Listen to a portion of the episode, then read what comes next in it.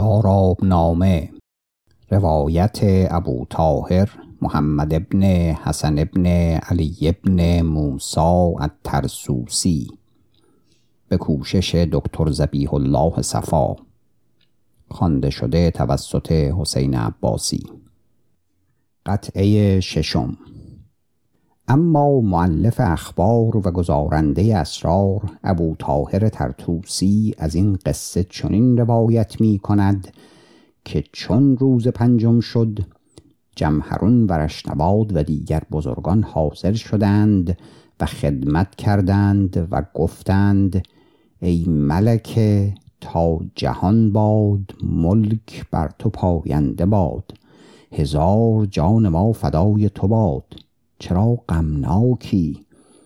اگر از بهر این کودکی دل مشغول مدار که اگر او بیاید ما لشکر کشیم و با وی جنگ کنیم و هلاکش کنیم.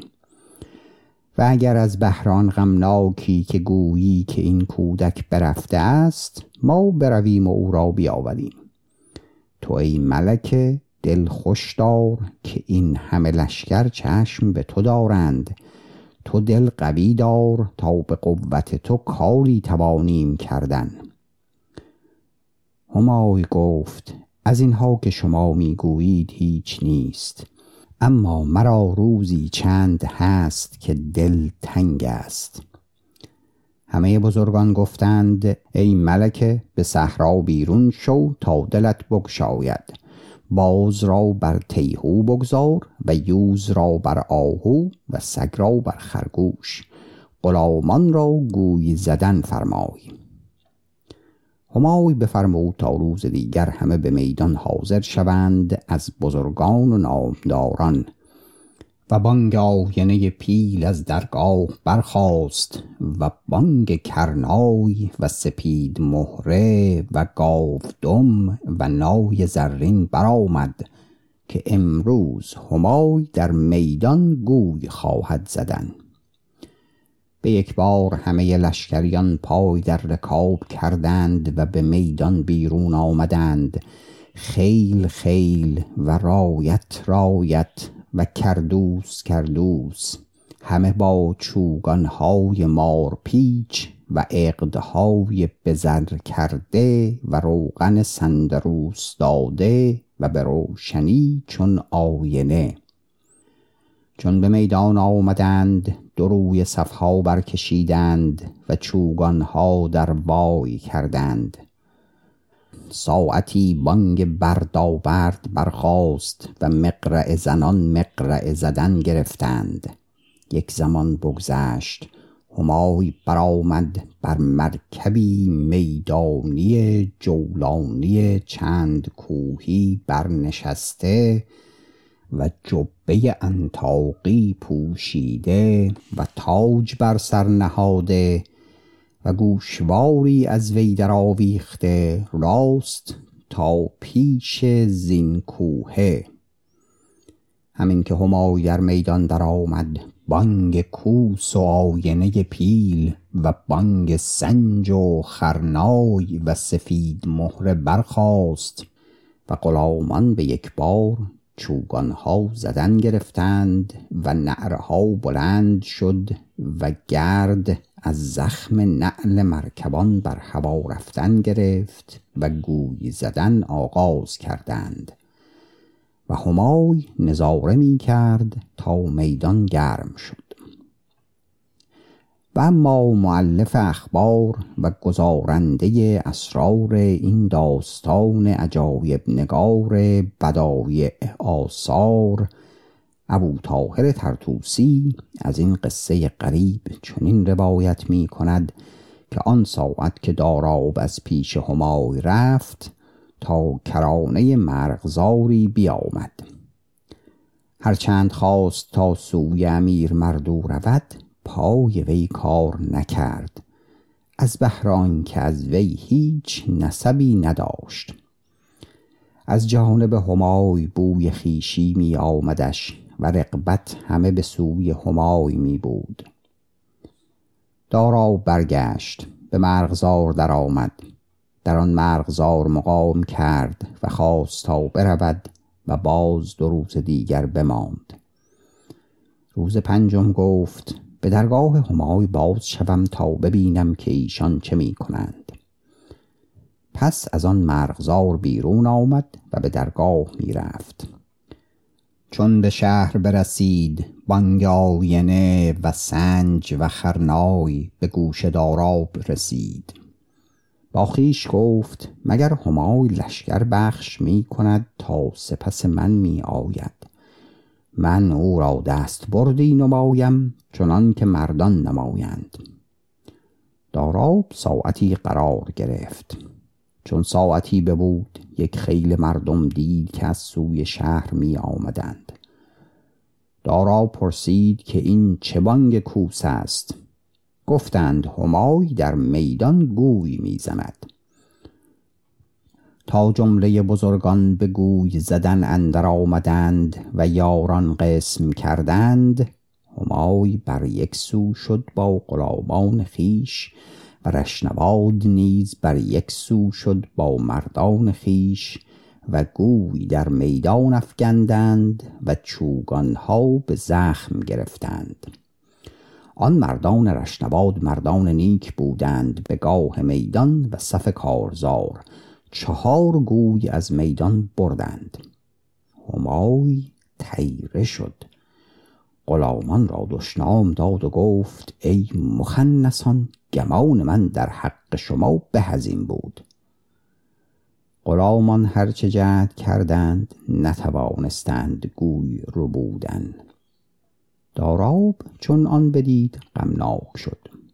غلامی بود در پهلوی داراب ایستاده.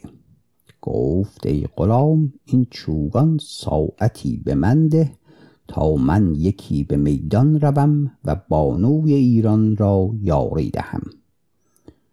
غلام نگاه کرد کودکی دید چون صد هزار نگار و فر شاهی و مبارزت از وی میتافت. دانست که این داراب است. گفت تو داراب هستی؟ گفت هستم. و گفت اکنون تو خاموش باش تا من همای را یاری دهم. که مبارزان پارس از وی گوی ربودند از قضا این غلام همای بود. گفت ای داراب تو چرا رفتی که همای عزم درست کرده بود تا تو را برکشد و بزرگ گرداند و پایگاه تو را بلند کند؟ داراب گفت اکنون آمدم تا مبارزان پارس را هنری نمایم که تو عجب مانی. غلام گفت دست به من ده تا با تو شرط کنم. و داراب چنان می بایست که نخست در میدان رود و هنر نماید و آنگاه بگوید که من کیستم. از بهر آن تا غلام چوگان بدو دهد دست به غلام داد. غلام گفت با من شرط کن چون از گوی زدن بازگردی نزدیک من آیی تا این مژده دهم همای را از آن تو که همای مرا از پیش خود رانده است. اکنون مرا جاه و حشمت بلند شود. داراب گفت ای غلام اکنون یک کار دیگر کن. غلام گفت بگو. داراب گفت قبا و کلاه خود مرا ده تا در بپوشم. غلام قبا و کلاه بیرون کرد و به داراب داد. داراب در پوشید و جامه خود به غلام داد. پای در رکاب کرد و در میدان درآمد. رشنواد می آمد گوی ربوده و همای با غلامان در پی رشنواد می تاخت. داراب پیش رشنواد چوگان را در بالا کرد و گوی را از پیش او اندر رو بود و به سوی جایگاه همی آورد و از پس گوی همی رفت و از چپ برگشت و چوگان بزد و خدمت کرد. همای را چشم بر داراب افتاد. باز شیر از پستان او روان شد. همای گفت باز مرا چه رسید؟ داراب روی برگردانید و در بالای میدان بایستاد. همای نگاه کرد. یکی را دید قبای صوفی پوشیده و کلاهی به زر در سر نهاده. گفت این همه به داراب میماند ولیکن این جامه های آن غلام است. باش تا نیکوتر بنگرم. تا او این بگفت داراب به میدان آمد و گوی بینداخت و مرکب در آن میدان بیفکند و چوگان فرو گذاشت و گوی اندر ربود و بزد. رشنباد خشمالود شد و داراب را دشنام داد. داراب مر رشنباد را چوگانی بزد و گفت ای احمق که تویی مرا چرا دشنام می دهی؟ همای داراب را شناخت. و رشنباد برگشت و چوگان بر سر داراب فرود آورد. داراب چوگان او را رد کرد و برگشت و چوگانی دیگر زدش بر سر و از زینش بر زمین آورد. چاکران رشنباد همه روی به داراب آوردند و دشنام دادند که ای فلان که تویی پهلوان لشکر ایران را چرا دشنام دادی و بزدی؟ بگیرید او را که در میدان مبارزان بی ادبی کرده است. به یک بار همه خلق روی به داراب آوردند تا او را بزنند. داراب چوگان بکشید و اندر آمد و بانگ برزد که من دارابم. رشنباد یک نگاه کرد داراب را شناخت و او را عذر خواست و مراعات کردن گرفت. چاکران را بانگ بزد و گفت دور باشید که این داراب است. همای پیشتر آمد و عنان داراب گرفت.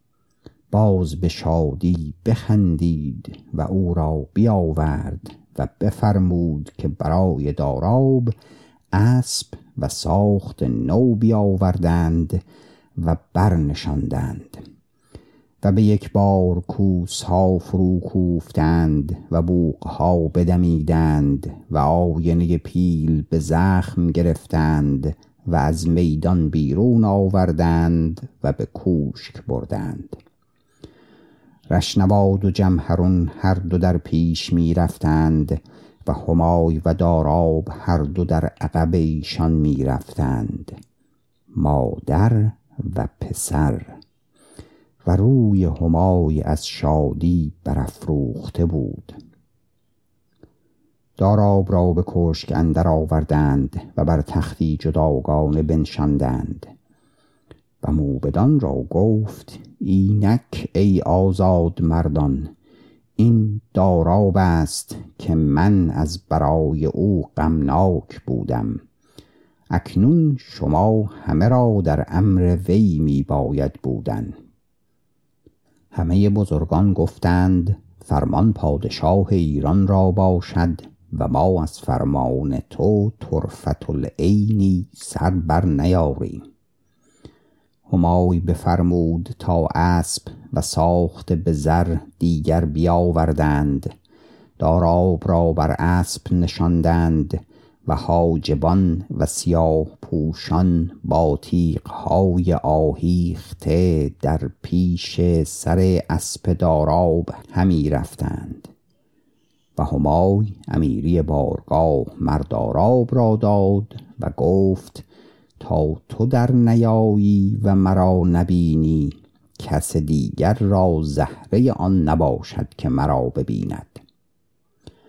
همچنین به گرد شهرش برآوردند و جنیبتان گرانمایه در پیش او کشیدند و باز به کوشک فرود آوردند. همای بفرمود تا پنجاه غلام ترک پری چهره با قباهای دیبا و کلاههای بزرگ با ملمع زر ایستاده بودند. چون داراب در آمد همه در پیش وی باز رفتند و راضی شدند از بهران که طاقت داراب نداشتند. چون داراب بر درگاه بنشست همه بزرگان مرو را نثار کردند و هدیه آوردند.